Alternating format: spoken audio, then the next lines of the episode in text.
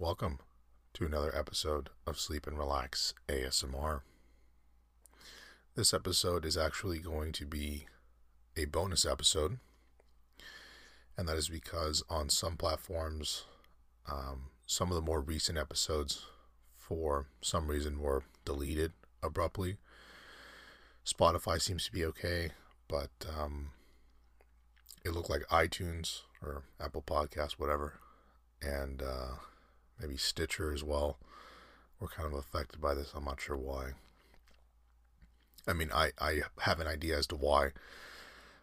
Recently, I switched audio hosts in favor of Anchor. You've probably heard some of the ads recently about Anchor. And that's probably why. You know, I wanted to try some of the features, and it's a free tool. So far, I'm very impressed with it. It's been a very seamless transition.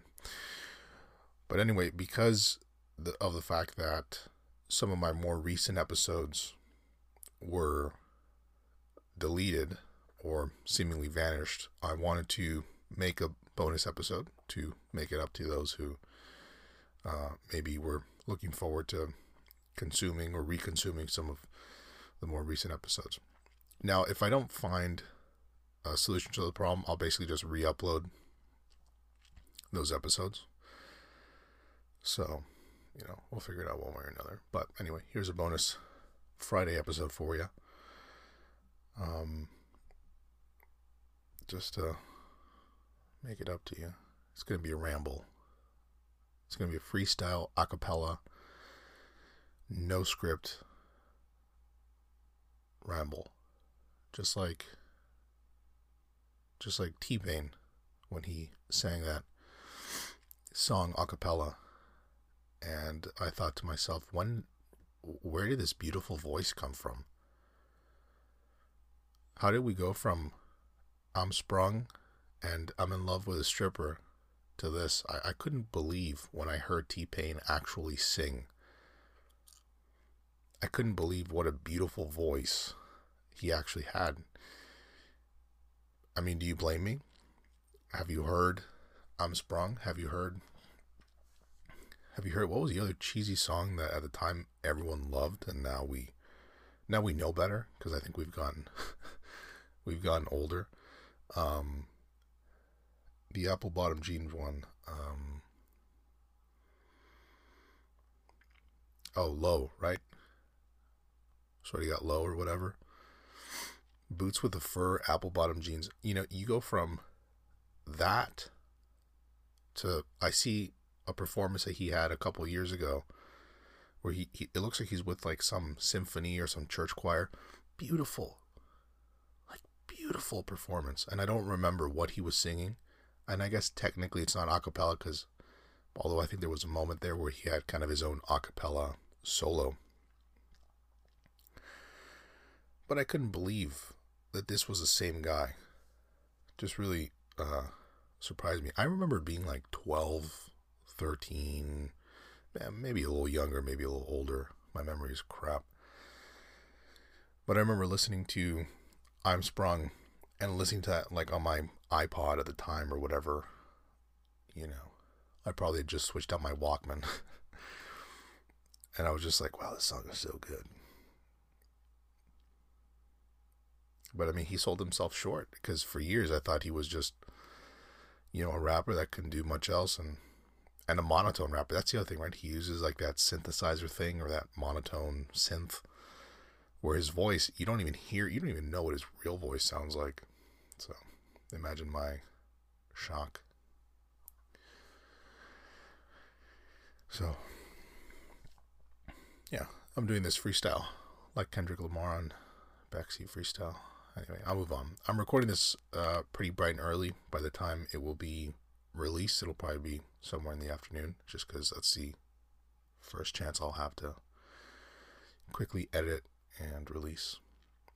So I'm sure there'll be plenty of accidents,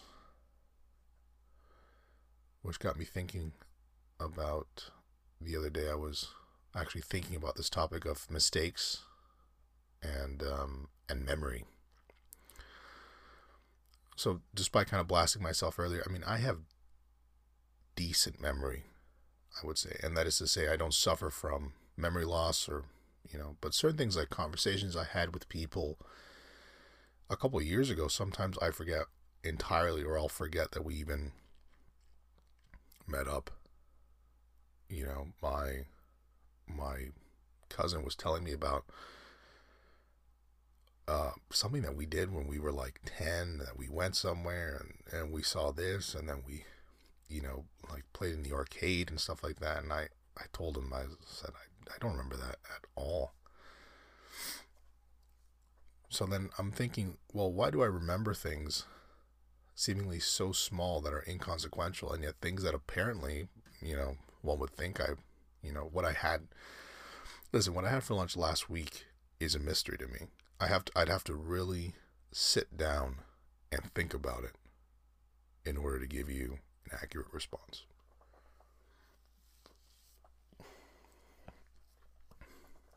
But again, I'll remember things that make no sense, things that really don't, they don't matter. So for example, I remember being in the 5th grade and my teacher asked about percentages and fractions, and he asked if there are a total of 100 cubes and I take out 5, what percentage of the cubes are remaining? I didn't understand at the time, even though the question was straightforward. And he kept asking me, he said, what percentage do I have? And he wasn't chastising me, and he wasn't, you know, he wasn't roasting me in front of the class. I just got upset. And then I put my hands up in the air and I was like, I need help. I don't understand. You know, and I said it as if I was a recovering addict of some sort. I said, I need help. You know, it's like the first step to recovery is acknowledging you have a problem. No one laughed. No one really cared. And yet for some reason, I remember that as if it were yesterday. I remember that same 5th grade class. I remember drawing Dragon Ball Z and trying to be part of this Dragon Ball Z comic club with some of my classmates. You know, and basically the premise was there were 3 or 4 other classmates of mine at the time that would draw Dragon Ball Z together during lunch, and then they would kind of create like a role play scenario where their comics come to life by them acting it out. And they didn't include me, which is kind of strange because I was pretty good friends with these kids, you know. It's not like I was a new kid, or it's not as if we didn't get along. I mean, we got along well. It was probably just decided that the 3 of them were hanging out at one of their houses over the weekend. I didn't go. And then they came up with this and they didn't think to include me, as most kids don't really care, forget about things like that. So I approach them and I say, I'd like to join the Dragon Ball Z Comic Club. And then they said, well, we'll have to interview you. You know, at the time I felt like I was interviewing for my dream job. I remember being nervous. If I could have worn a suit that day, I would have. They set up a table and lunch. We had low chairs, and they showed me some of their work. You know, the kid who created the club gave me this idea for, he gave me the lowdown of what the club is like, and he was hyping it up as if it were, you know, something that had, you know, as if it were some prestigious, you know, institution, you know, the Harvard of comic books or something like that. And it's like, okay, well, obviously it wasn't, but they would show me the comics. They would show me some of the art pieces that they had made. And, you know, I'm an okay drawer or artist. I mean, I'm definitely not, I'm not really talented. At the time, I plateaued like in 5th grade. In 5th grade, I think I was better than a lot of other kids, and then it just never got better. Just like my handwriting, you know, like it just seemingly never got better. But either way, I draw like a comic, you know, I draw like the best I can, and I draw a scene of like, you know, one character shooting like an energy ball at another one or something like that, and the other one is shooting like a beam trying to block the energy ball, and you know, it's this whole scene, and in my head it was perfection. And so then the kid who creates the club says, you know, you have potential. I remember him saying that. You have a lot of potential. Keep in mind, we're like 9 or 10 years old. And he's making it seem like this is, again, as if I'm a writer for, you know, the Washington Post, or, you know, like the science, you know, the most prestigious science journal or art journal anyone could imagine. Long story short, well, long story made long at this point, he accepts me into the club. The others congratulate me, and that day we start drawing comics together. I draw some comics, we present them, everything's good. We probably kept that up for like another 5 days, and then after those 4 or 5 days, we just kind of stopped, or I stopped, because I didn't,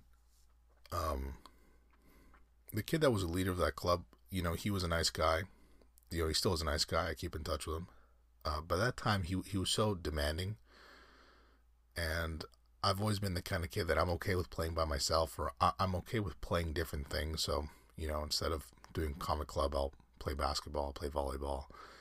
I'll just sit down with someone and, you know, chit chat. And this kid was very demanding about like the scenes that we would draw. And I was like, dude, like, you know, you're not, I told him that too. I'm like, you know, you're not, you're at my actual boss. Again, we're 10 years old. And then he gets mad. He goes, you know, well, you have to respect comic club. And I said, okay, well. You know, it wasn't as contentious as I'm making it seem. It was basically just, I didn't want to continue having to draw, or he would have us draw the same scene like 4 times. It's just like, okay, this is not, I got my dream job and reality hits you. It's not what it was cracked up to be.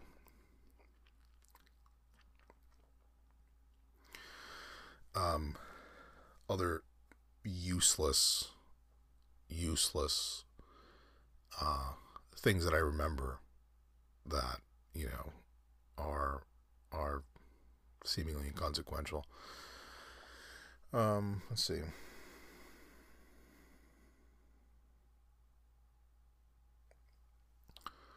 I remember playing Yoshi's World or whatever on like Nintendo 64 on Super Nintendo in the car on a way to Disney with my family.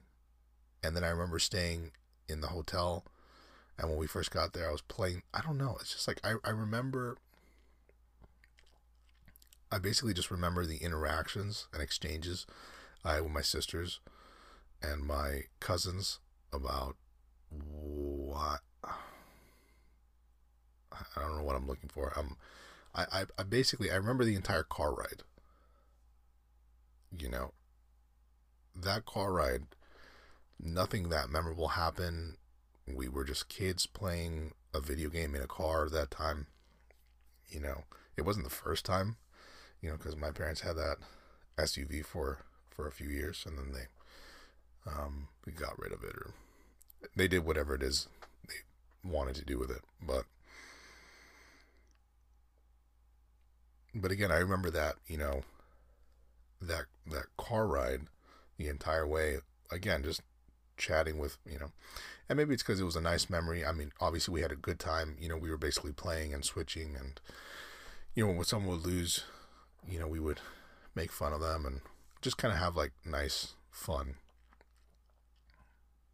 But again, you know, then like people's birth dates that are important to me, I'll seemingly forget. I'll forget conversations like I said I had with people, so maybe it's just a matter of trying to be more present. I'm not sure. Sometimes I'll forget like the rambles I'll do for this podcast. You know, I'll be here and I'll be present in the moment. But anyway, look, as I said, it's bright and early, so I'm eating a banana between takes to kind of wake me up and give me a little bit of energy and get my breakfast in.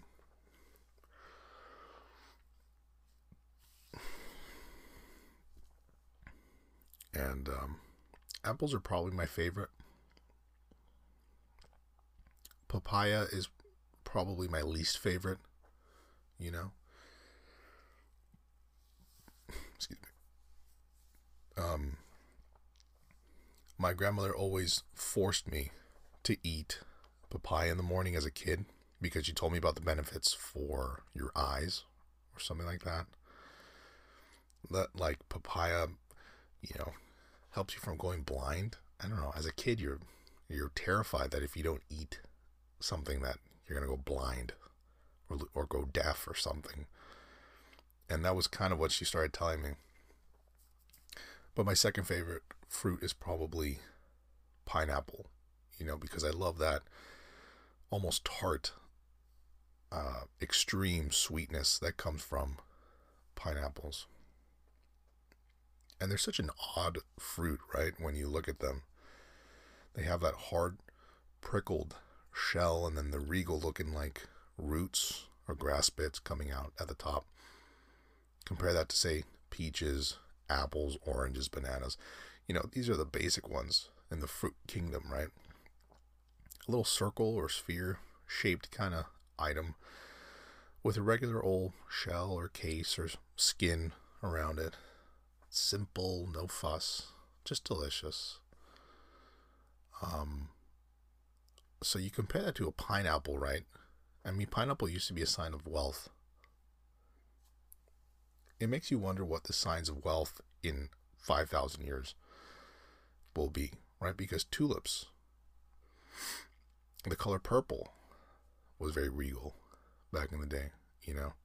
Pineapples were like this delicacy, this rare fruit, this very expensive fruit. And now it's like you go to a place like Costa Rica, or I think Brazil also makes a bunch of pineapples, and, you know, you probably see these massive plantations of pineapples. And then you're thinking, geez, a few hundred years ago, someone would have this one pineapple, and that would signify to them that they were the absolute top class of society. Think about tulips, right? In, I guess it was the Netherlands, I think, right? Where it's like these things were real commodities. These things were, you know, expensive, scarce commodities, and then all of a sudden, you know, they're just, you kind of realize they're not as interesting or rare or scarce or exceptional as people maybe thought. But you know, bottom line, I mean, I love pineapples because for me they're the complete package. They're interesting. Here's the thing, pineapples are so interesting that I don't even mind the fight. Like, coconuts drive me crazy. Because coconuts, they put up a fight. And if I'm being honest, I think raw coconut is, it's overrated.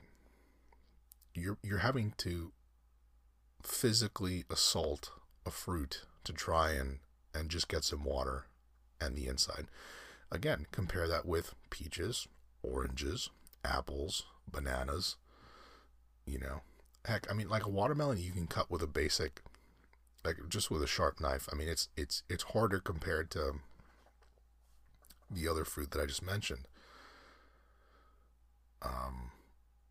But, you know, for me, the payoff at the end of a pineapple is a lot more satisfying than a coconut. I remember a college roommate of mine, he loved coconuts, but he never actually learned how to open a coconut. I couldn't tell you proper coconut etiquette. I couldn't tell you proper coconut opening procedures. What I can tell you is I'm fairly certain the wrong way to open a coconut is by basically stabbing it, having it roll off your counter, almost stabbing yourself in the process, and then leaving a total mess in the kitchen, trying 35 minutes to open a coconut. And I would always tell him, I think you're doing this wrong. You should probably watch a quick YouTube video on how to properly open a coconut, because you make a mess and it takes you 35 minutes and you almost stab yourself every single time you decide to buy coconuts. But he didn't care, you know, he thought he was, you know, this, and he was really, you know, he's still a nice guy. I still keep in touch with him. But when you live with someone, it's just different. It's not, you don't appreciate the good things about people when you live with them and you don't love them or they're not your family, you know. You kind of just focus on the negatives of that person. You know, you think about if you have different standards of cleanliness, which we did have. He wasn't a dirty guy. He was just messy. And I tend to be someone very simplistic and minimalistic. I prefer to basically use like one pan, one pot. I just clean it when I'm done, and then I have it available for use later that day or the next day. But he was the kind of guy that, you know, he wanted multiple pans, multiple pots. He'll clean it later. Like for him, it was almost like washing dishes and organizing was a real chore. So he just didn't want to. He almost didn't want to exert the energy at that time. He'd rather save it for once every other day or once every 3 days. And so sometimes, you know, he would stack plates and it was organized. It's not to say, but, you know, occasionally he would stack plates so high that, you know, you basically couldn't use a sink. And so, you know, the trash, he hated taking out trash for some reason. So he would prefer to stack the trash and then basically get to a point where I can't put anything, me. And so he just kind of knew that I would have to take out the trash. He was pretty aware of the fact that this was wrong. You know, he would make up for it in other ways. Like he would do most of the cooking, you know, or he'd offer to cook. He would, you know, he was paying for the utilities and the Wi-Fi. And so, I don't know. I kind of think that was our trade-off where, you know, I was sort of the one who did a little bit more organizing around the house because it's my personality. And then he would, you know, contribute in other ways, which is important. But he never, he really never did learn how to open that coconut. My girlfriend, my first year of college, we're no longer together. Not that it matters. I mean, anyway. Her roommate was a total disaster at that time. Her roommate was someone that some mutual friends knew, but she didn't know personally. And it's kind of an odd situation. She actually didn't think she was going to go to that college, and then something happened, and then all of a sudden, you know, basically last minute change. She needed somewhere to live. And this acquaintance or this mutual friend had gotten a 2-bedroom apartment but didn't have a roommate yet, so she moves in. And it was just a total disaster, right? Because my then girlfriend was, you know, very clean, very, you know, very picky, very high maintenance, right? That's why I'm no longer with her. You know, she kind of wanted people to cater to her and anyway, it's not about bashing her. It's just, you know, her personality was one where she wanted others to do most of the work. And then her responsibility was, I basically won't make any mess. And they ended up, after 6 months, basically saying we can't live together, like we're just not compatible. So, I mean, that's what happens when you live with someone. I think oftentimes you really figure out the things you don't like, and then you kind of emphasize them. And I think it's understandable given how close in proximity you're living with someone. But let's keep on with fruit, because I like this theme of fruit. Pears. Look, I think pears are kind of hit or miss. My grandparents, they love this very expensive fruit basket that they get for the holiday season from their friends around Christmas time. I don't know how expensive the pears are, but they come in this beautiful container in gold foil, and they're presented like the best pears ever. And I tried them on a salad the other day, and they were very good, but maybe a little too much hype for fruit. You know, the moment someone is hyping up and overcharging for a pear, it makes you wonder what the limits of branding and marketing are. You know, it's like an apple coming in this gold foil to be protected from the sun and moisture, and it's branded like the most delicious apple in the world. But, you know, at the end of the day, it's just an apple, right? I mean, I love apples, but... And I just love the no-fuss aspect... Oh, sorry, I just hit the mic. I love apples, and I love the no-fuss aspect to them. I love how you can have peanut butter with apples, and it's just... It's perfect. But what's up, for example, with celery and peanut butter? Why does celery taste so delicious when being dipped and dunked in peanut butter? I mean, celery is basically just water. It's like dipping an ice cube in peanut butter and thoroughly enjoying it. It makes no sense. It was a friend of mine the other day who was telling me this, and I said, you know, you're so right. How does... Think about it this way. Like, if you go to a wing place, they'll give you celery, and then you can dip it in ranch or blue cheese. How is it possible that celery is delicious with ranch or blue cheese, and it's the same thing that tastes delicious with peanut butter? I mean, it legitimately makes... Can you think of anything else that you would possibly pair and taste just as delicious with peanut butter and then blue cheese or ranch? And if you can find something, email me, because I really don't think you're going to find one. Well, I mean, you probably will. Anyway, it's like the wonders of nature, and the other is, you know, human ingenuity. You know, someone said celery would be delicious with peanut butter. Celery would be delicious with blue cheese and ranch. My grandparents, they tell a story about how they have a friend who immigrated to USA in the 60s, or around the 60s. You know, a gentleman whose family came with him from, I believe they were from Portugal. And then a few years after arriving, the gentleman told my grandparents, forget about inventing anything here. Anything and everything that's ever going to be invented has been made and invented and commercialized in the USA. He said, it's unbelievable. And then his example was like a turtle egg or something at the time. Some kind of egg or something that you could eat that was just very obscure. And then he said this, you know, here's an example. Like, it doesn't matter what your idea is, it's been made here.